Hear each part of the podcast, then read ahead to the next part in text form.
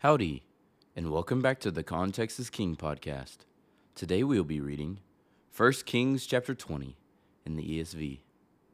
Ben Hadad, the king of Syria, gathered all his army together. Thirty two kings were with him, and horses and chariots. And he went up and closed in on Samaria and fought against it. And he sent messengers into the city to Ahab, king of Israel, and said to him, Thus says Ben Hadad, Your silver and your gold are mine, your best wives and children are also mine. And the king of Israel answered, As you say, my lord, O king, I am yours, and all that I have. The messengers came again and said, Thus says Ben Hadad, I sent to you, saying, Deliver to me your silver and your gold, your wives and your children. Nevertheless, I will send my servants to you tomorrow about this time, and they shall search your house and the houses of your servants, and lay hands on whatever pleases you, and take it away. Then the king of Israel called all the elders of the land and said, Mark now, and see how this man is seeking trouble, for he sent to me for wives and my children, and for my silver and my gold, and I did not refuse him. And all the elders and all the people said to him, Do not listen or consent. So he said to the messengers of Benhadad, Tell my lord the king, all that you first demanded of your servant I will do, but this thing I cannot do. And the messengers departed and brought him word again. Benhadad sent to him and said, The gods do so to me and more also, if the dust of Samaria shall suffice for handfuls for all the people who follow me. And the king of Israel answered, Tell him, Let not him who straps on his armor boast himself as he who takes it off. When Ben Hadad heard this message, as he was drinking with the kings in the booths, he said to his men, Take your positions. And they took their positions against the city. And behold, a prophet came near to Ahab, king of Israel, and said, Thus says the Lord, Have you seen all this great multitude? Behold, I will give it into your hand this day, and you shall know that I am the Lord. And Ahab said, By whom? He said, Thus says the Lord, By the servants of the governors of the districts. Then he said, Who shall begin the battle? He answered, You. Then he mustered the servants of the governors of the districts, and they were two hundred and thirty two. And after them he mustered all the people of Israel, seven thousand. And they went out at noon, while Ben Hadad was drinking himself drunk in the booths, he and the thirty two kings who helped him. The servants of the governors of the districts went out first. And Ben Hadad sent out scouts, and they reported to him, Men are coming out from Samaria. He said, If they have come out for peace, take them alive or if they have come out for war, take them alive. So these went out of the city, the servants of the governors of the districts and the army that followed them, and each struck down his man. The Syrians fled, and Israel pursued them, but Ben Hadad, king of Syria, escaped on a horse with horsemen. And the king of Israel went out and struck the horses and chariots, and struck the Syrians with a great blow. Then the prophet came near to the king of Israel and said to him, Come, strengthen yourself and consider well what you have to do, for in the spring the king of Syria will come up against you. And the servants of the king of Syria said to him, Their gods are the gods of the hills, and so they were stronger than we. But let us fight against them in the plain, and surely we shall be stronger than they.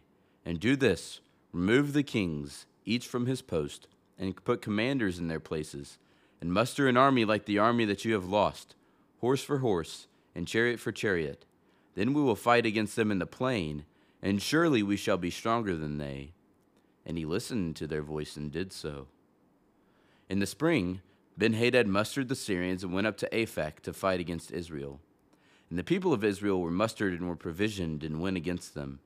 The people of Israel encamped before them like two little flocks of goats, but the Syrians filled the country.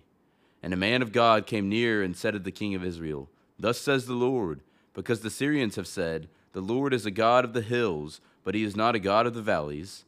Therefore I will give all this great multitude into your hand, and you shall know that I am the Lord.